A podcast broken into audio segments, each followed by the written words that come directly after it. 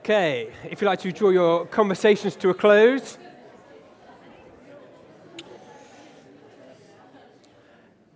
As we begin, I wonder does anyone have a, a motto for life? A kind of a short statement, say, This is my motto for life. Go on. Um, you're invincible till God calls you home. You're invincible till God calls you home. Excellent. Any other, any other mottos? Be prepared. Be prepared.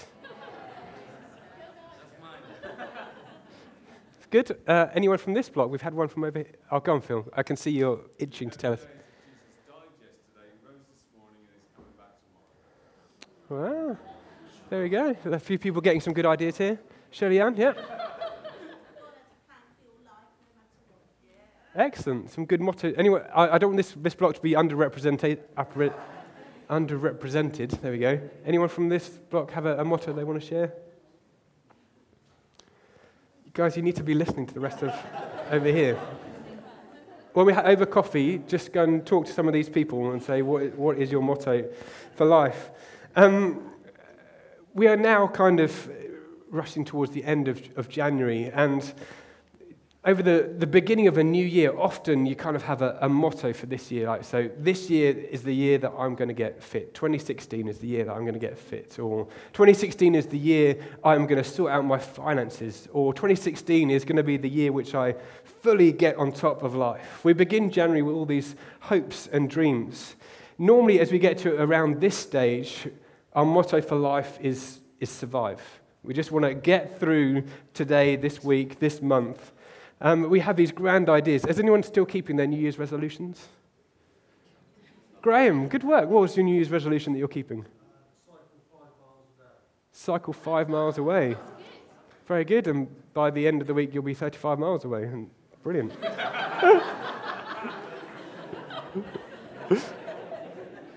um, but often we do, we do talk to each other and say, Oh, I'm so tired. Often at the beginning of the day, even today, walking, you might be, How are you? "Oh, tired. I've just woken up. It's been a, a difficult morning. And then as we, as we finish, you say, How are you doing? Oh, good. I'm, I'm getting ready for lunch.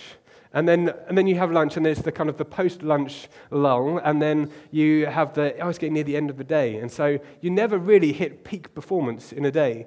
Um, you find that also throughout the week. Like, how are you? Oh, it's, you know, it's the start of the week, so I'm a bit tired. Or you need to get through Wednesday, and there's the end of the week. You're kind of winding down for the end of the week. Same, same for the school term as well. Often you talk, oh, how are the kids doing? Oh, fine, you know, start of term, so they're a bit tired. Or it's the middle of term, so they're a bit tired. Or it's the end of term, and so they're a bit tired. Um, I think there's probably one hour on a Wednesday morning in May, and that is your optimum time. if you miss it this year, you've only got another year to wait until you're at your peak performance. So, um, we may have mottos, and often the reality is um, motto is to survive. Just who, who would like one more moment on the motto theme? Okay, anyone know the motto of, wait, let me get this right, the Royal Coat of Arms? Who knows the motto, motto at the bottom of the Royal Coat of Arms? I think it's Oni Swaki Malipon. Is what? Oni Swaki Malipon. Ah, you know what? That isn't the one I'm going for, but that is on there as well. You get an extra bonus point. So you've got the one going round here, which you can't fully see, the Oni, I've wrote it down over here, Onisaki Malipons. This part, do you know what it means? Something like, I don't know, no idea. Something to do with, something to do with honour and thinking badly. Evil to him who evil thinks, which apparently uh, was directed against anyone who should oppose the king's design on the French crown. Um, anyone else can spot the other motto on there? Go on, Becky. Oui. Uh, and do you know what it means? Very good. Um, God am I right? Apparently, it was a battle cry. So, if you're on the search for a motto for this year, there's a couple of options there for you. Um, but we are looking this morning about Paul's motto for life. In the, the passage we're in, we're in Philippians. Um, in a moment, we're going to read from Philippians chapter 1, page 691, so you can start finding it if you like. Um, we're in this series on Philippians and looking at a joy in all things. And today we're looking at joyful living and dying. Central to this is Paul's motto to live is Christ and to die is gain. So we're going to be exploring some of this this morning, where we may be feeling this morning our motto is just to survive. Paul's is to live is Christ and to die is gain. So, page 691, reading from Philippians 1 and chapter 18, the second half of chapter 18. Verse 18. See, it's kind of still, it's heading towards lunchtime, so I'm not on my peak. Um, end of verse 18, chapter 1. Yes, and I will rejoice. For I know that through your thoughts and with the help of Spirit of Christ. Okay, I'm going to start that again. See, it is dangerously close, close to lunch, isn't it?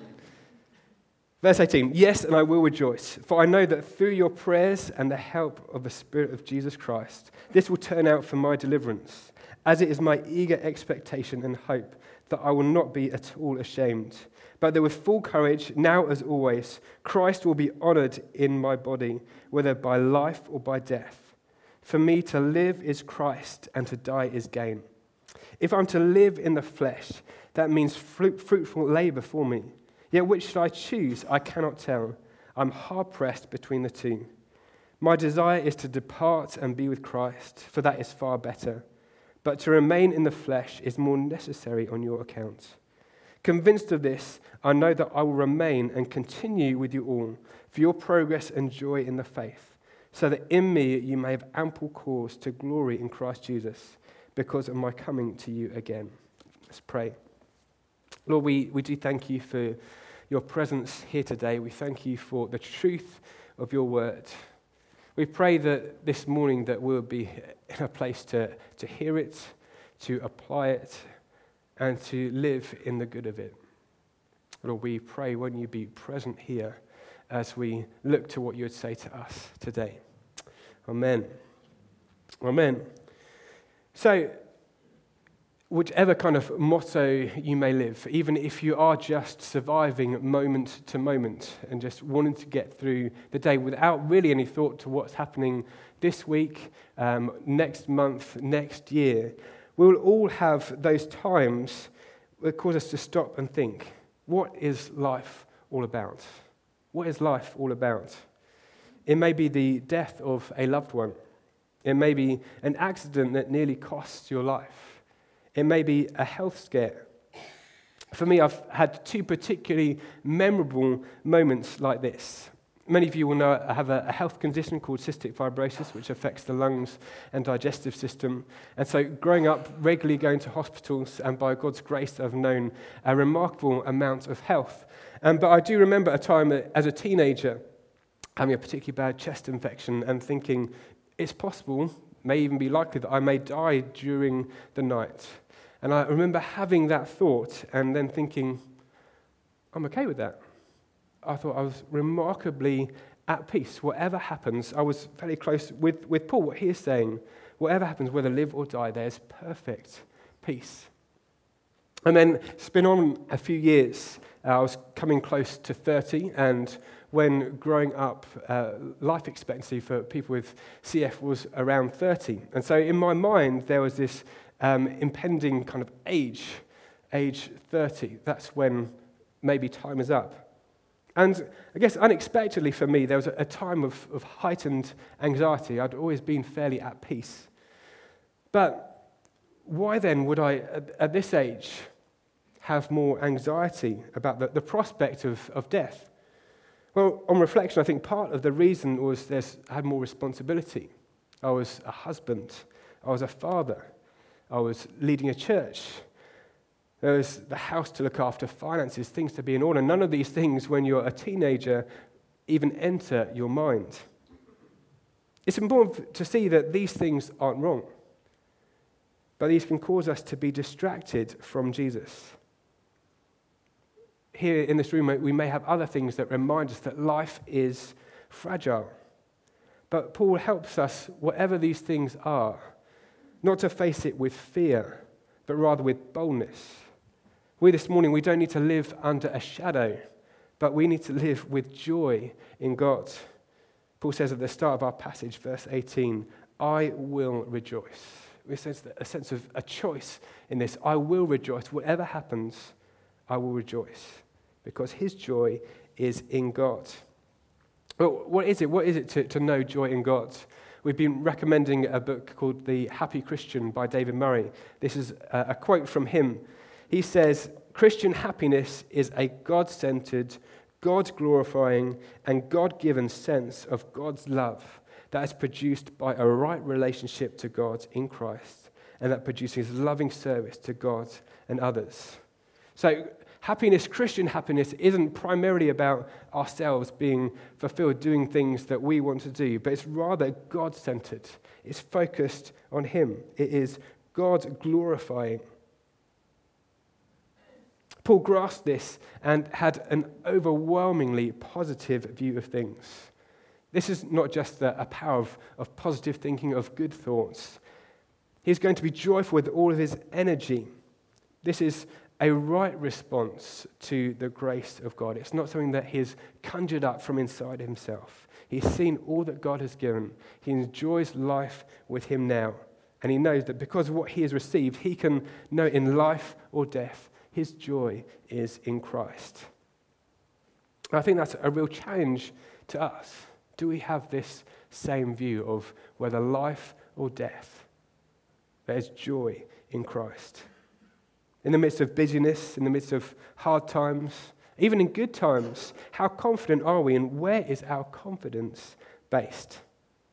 Well, as we explore this passage, Paul helps us to get this same mindset. Throughout the passage, we do notice, firstly, Paul's dilemma. There's a, a dilemma will Paul live or die? The decision isn't in his hands. He's in prison, he's in chains. His he's in the hands of other people, at the mercy of others. And Paul wrestles with this question and tries to work out what would I prefer? Would I prefer to live or die? And as we read through, we see that he's, he's genuinely stumped. He doesn't know which to choose. Verse 22 says, Yet which shall I choose? I cannot tell. This is a, a remarkable way of thinking. And it's an insight to, to Paul's focus on life. And it's a, a, challenge to us. But imagine if we go across this room, if would you prefer to live or die? Most of us would probably say, I'd like to live, please. If we go out on the street, we'll probably get the same response Do you want to live or die? I'd, I'd quite like to live. But Paul says, Come to Paul, would you like to live or die? You kind of think he'll be thinking for a while, and maybe an hour or two hours later, he'll still be thinking, I, I really don't know. To, to live is Christ, and to die is gain. So, in, in, Paul's context, it would be very easy to be overwhelmed. We've already seen some of these, these things of responsibilities of, of family, of work, of finances. But on top of these things, Paul had, um, he was in prison. He had the pressure of these churches that he's started, want to make sure that they're okay, and the, the sense that I need to go out and tell more people about Jesus and start more churches. It's very easy for him to be overwhelmed. Yet he remains remarkably clear headed. How does he do this? Well, verse 19 gives us a clue. It says, For I know that through your, your prayers and the help of the Spirit of Jesus Christ, this will turn out for my deliverance. Notice there are two very important things the prayer, it, prayers and the Spirit. These two work together. The presence of Spirit is the, the presence of Christ himself. So Paul is not alone in prison. Paul will not be alone in standing trial. He will not suffer and die alone. He counts on the prayers of his friends and the presence of the Spirit of Christ Jesus. And so, for us this morning in, in 2016, it's important for us to know that our prayers are powerful and accomplish much. We can be confident in God's sovereignty that He is in control over everything, but this shouldn't lead to apathy in prayer. We're to know that when we face difficulties, challenges, when we see other people struggling, we know that we can pray and it has a powerful effect. So, a, a response is to respond in prayer. He says that through your prayers and the help of the Spirit of Jesus Christ, this will turn out for my deliverance. Obviously, this question of, of Paul's choice to, to live or to live as Christ, to die as gain. Which shall I choose? This was a very real decision because he was facing the genuine prospect of death because he was in prison. How will this end? Will it be life or death? But Paul there is confident of his deliverance. Partly this refers to his current imprisonment. Paul has been commissioned by Jesus to go to the nations, to establish churches. There's still so much for him to do, and he's confident that God will find a way through. But there's also a wider view in mind. His confidence in, is in his eternal salvation.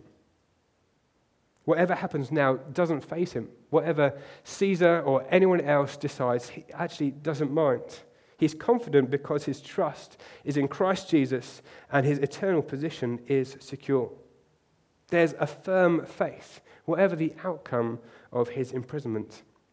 This situation reminds me of, of Daniel's friends. If you remember in Daniel chapter 3, there's a decree for them to, to bow down and, and worship something other than their, the one true God.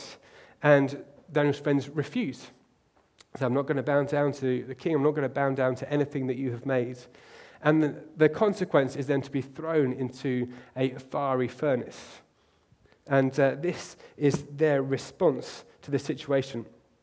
They say, If this be so, our God, whom we serve, is able to deliver us from the burning fiery furnace, and he will deliver us out of your hand, O king. But if, not, be it known to you, O king, that we will not serve your gods or worship the golden image that you have set up.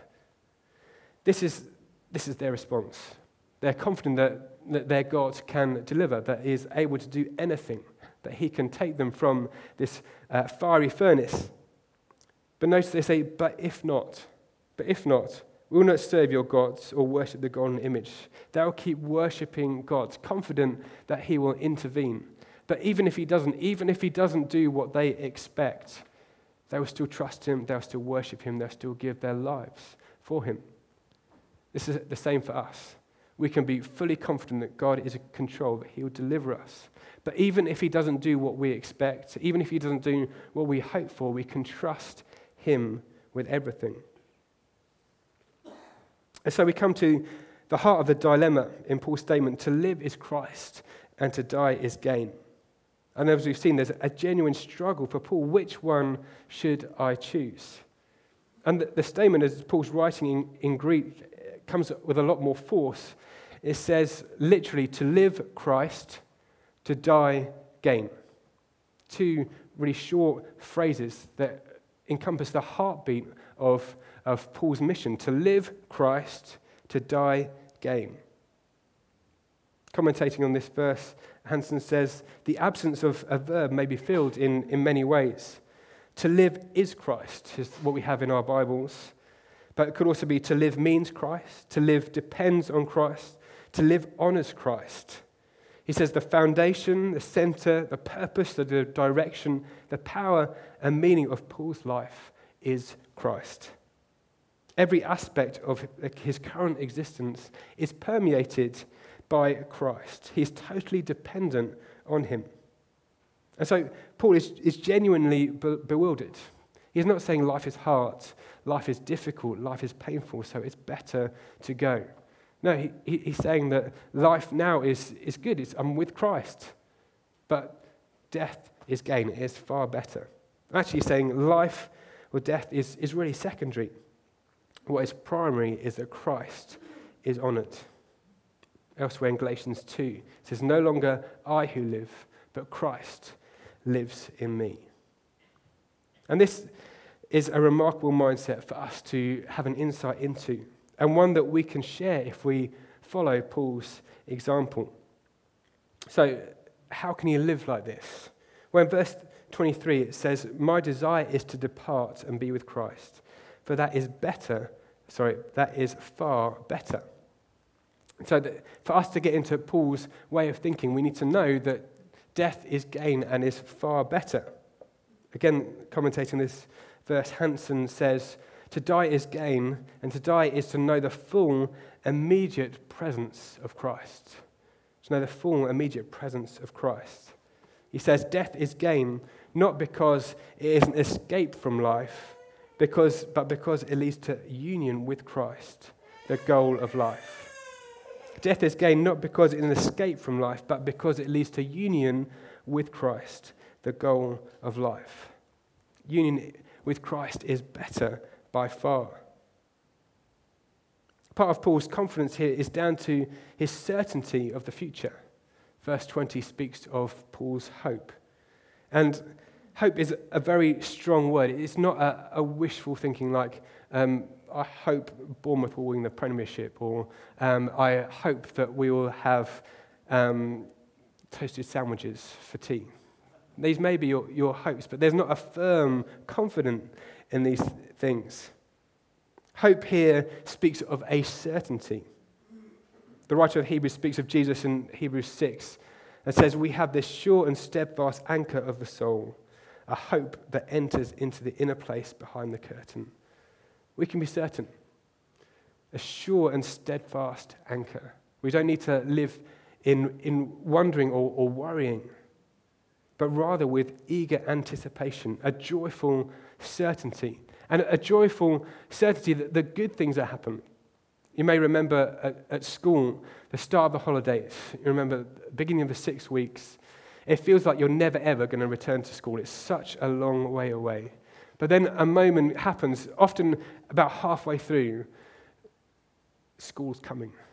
And then a kind of a shadow descends, and it feels like the, the holidays speed up, and particularly that last week, you feel the impending doom of school returning. It's, it's not like that. It's not this, you know it's going to happen, and gosh, we've got to just hold on, trying to make the most of now because the impending doom is coming. No, it, it's much more a, a positive excited anticipation.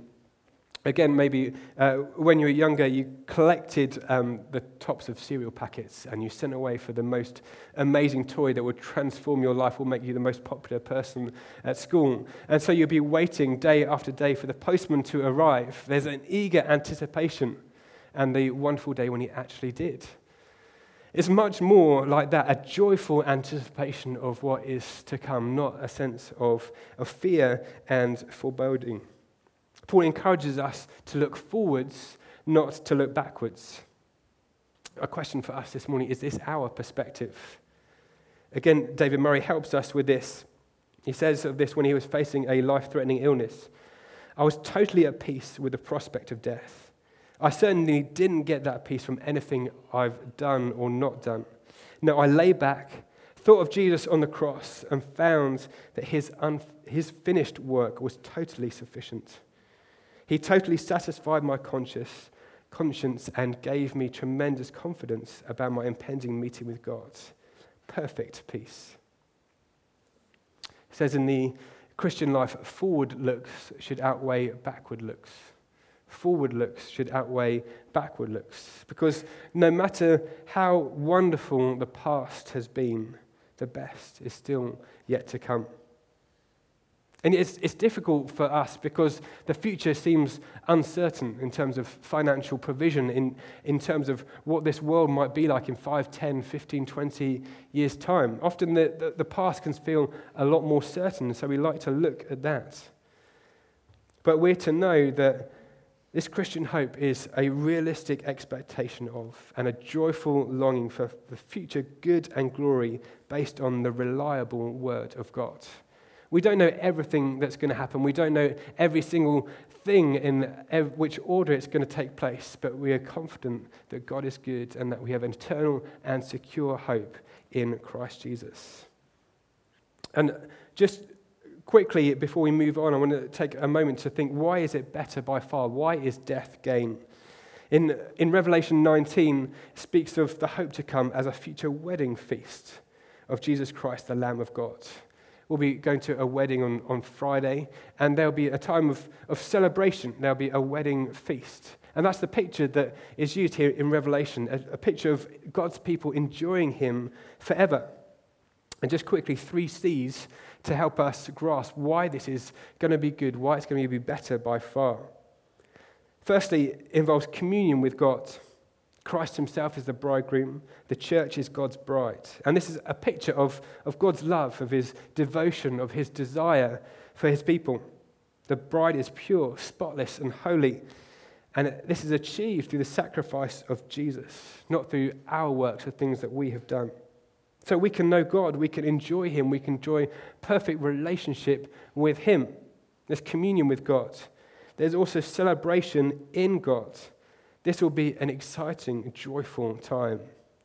Think of the things that God has made. He's created the galaxies, He's created the universe, He's created the Grand Canyon, He's created the Niagara Falls, He's created the um, Great Barrier Reef, He created music, art, creativity. God made us to know Him. And this is when we'll be most fulfilled. God will be among His people, and we will be fully satisfied in Him. There'll be communion with God, there'll be celebration in God. And then, thirdly, there will be the control of God. At the moment, we only see God's kingdom in part. At the time of the end time wedding feast, we will see the full control of God in, in evidence. At the moment, we can see hurtful things happening, the devastating effects of sin all around us. We see God's kingdom breaking in now, but we're to know that there will be a day when we will see his authority over all things, when every knee will bow before him and every tongue confess he is God. It is better by far because we can know communion with God, celebration in God, we can know the control of God, fullness of life in the way God intends it. This is to be something that is enjoyed, to be anticipated, to be looked forward to.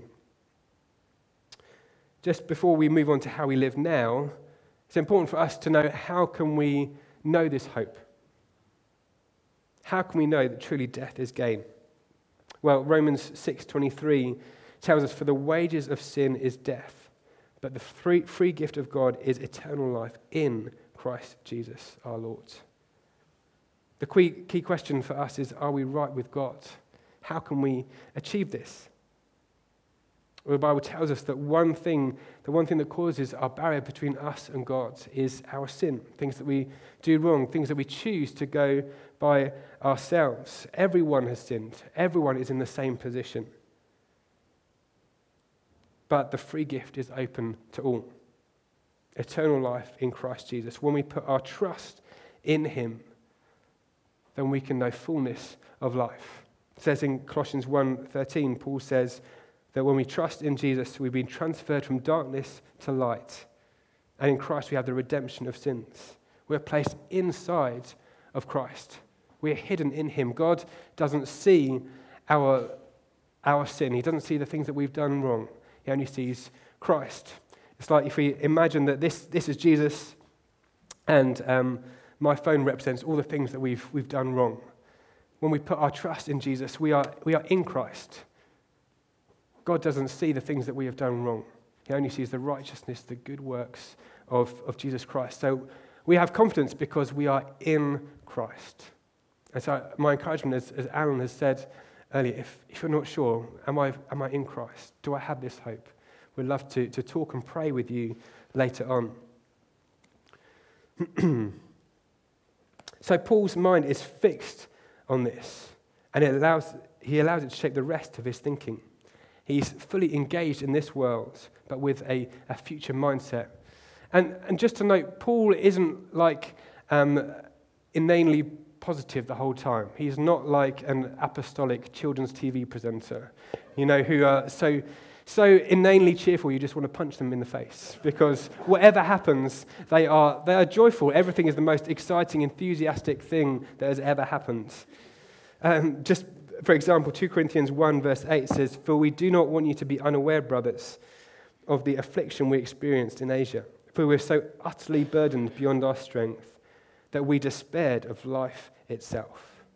Paul knows despair, Paul knows hardship, but overall, the theme throughout is this joy. So, how do we live now with this future hope in mind, but still engaging with the reality of life in a fallen world? Well, verse 22 tells us if I'm to live in the flesh, that means fruitful labor for me. So living now for Paul means fruitful labor. And A.W. Tozer says when the followers of Jesus Christ lose their interest in heaven, they will no longer be happy Christians. And when they are no longer happy Christians, they cannot be a powerful force in a sad and sinful world. So we need to be having our, our focus, our joy on the future, enjoying Christ. But now we need to be a powerful force in a sad and sinful world. So now needs to be fruitful labor. Verse 25, we see the purpose of Paul's continued service is for progress, their progress and joy in the faith. Paul wants what's best for the church, not for himself. He's not looking to how can I live a fulfilled life. He's looking how can I serve the church and see people come to know him. He's looking for, for progress. He wants two things. He wants to tell others about Jesus, and he wants others to grow in Jesus to tell others about Jesus and to grow in Jesus.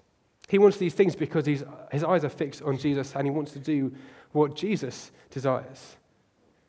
In Matthew 28, Jesus says, Go into all the world and make disciples, teaching them everything that I have commanded. He wants people to know him and he wants them to grow in him and know, grow in the truth. So we need to live day by day in this hope and to help others around us. And to, to do this, we need to be looking forward, not backwards. We need to speak truth to ourselves and to others. It may be on those difficult, particularly Monday mornings at the start of term, which are the most difficult in the whole of the span of the year.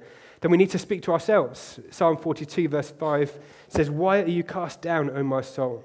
And why are you in turmoil within me? Hope in God, for I shall again praise him, my salvation and my God. We speak to ourselves. Why you cast down, O my soul? And remind of the, the truth, remind of the promises, remind of our future hope. Uh, truths like Romans 8 38. I'm sure that neither death nor life, nor angels nor rulers, nor things present nor things to come, nor powers, nor height, nor depth, nor anything else in all creation will be able to separate us from the love of God in Christ Jesus our Lord. So each day we can be confident in God of our salvation we can be confident that nothing can separate us from God's love. This is how we can live in fruitful labor in relationship with Him. To be building together a community of hope with others and sharing this hope with others around us. Just finally, before we close, we may think, Paul, you're in chains. How can you have a fruitful labor? How can you go about and do the works of the kingdom?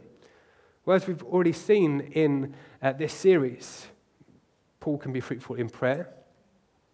Paul can be fruitful in preaching to the guard. He has a guard chained to him constantly, which changes every four hours. And through that, he was able to make the gospel known throughout the whole palace guard. He can have fruitful labor in, in writing letters. He can have fruitful labor in encouragement to others. And this is also true for us today. Whatever situation you are in, God can use you, and God will use you if you ask Him to. We're not to discount ourselves because we're too old or too young or too busy or messed up too many times. Or maybe you don't think you've got anything to give. You may think you're too shy or too loud. God can't possibly use you. Well, the truth is, this isn't your decision to make. We're to trust God. And if you think any of these things, you can be confident that the people throughout Scripture also thought the same. Abraham seemed too old, David seemed too young, Gideon seemed too timid, Samson too arrogant. But God used all of these people and more. You may think you're chained to one of these things or chained to a life situation. We're to listen to God's call and to go in confidence, to respond. And it is a choice. It's a, a choice to rejoice, it's a choice for fruitful labor. And as a church together, we're looking to advance, to move forward. Some of us considering we're going to go and be part of the, the Ashley Road site, which will be starting in a few months' time. There's a, a choice for, for fruitful labor and going in faith those serving here at Alder Road, there's a choice for, for fresh vision and excitement for what is gonna, God is going to do amongst us. We can look back with thankfulness, but also look forward. We can look to the future in anticipation of what God has ahead of us, both now and into eternity. So, as we close, we've been exploring Paul's dilemma. And as we go through, we realize that his focus is not primarily on life or death, but on Christ Jesus. His focus is not primarily on life or death, but on Christ Jesus. He's not caught up with the challenges of imprisonment. He's not fixated on exactly what will happen when Jesus will return. His focus is on Christ alone. And we can know today to live is Christ. This is true both now and for all eternity. But to know Christ is eternal life. This is the antidote for any pain, any struggle, any hardship, any difficulty, any decision that we need to make. To live is Christ, to die is gain. This brings us joy in all things, whether in life or death.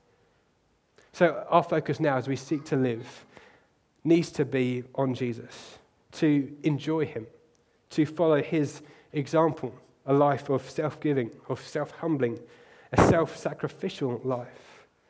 We're to go telling of His saving work. Jesus calls us a, a city on a hill. We are the light of the world. And this happens naturally as we look to Jesus. The light shines around as we focus on pleasing Jesus. We're to live each day in His unfailing grace and go in the power of God, confident that we have the power of prayer and the power of the Spirit with us. Everywhere we go, God is with us and goes ahead of us. So this morning, we're to look to Jesus and know that we can know joy in each and every circumstance, whether in life or death. Amen? Amen. When we respond uh, to this, I invite you to stand.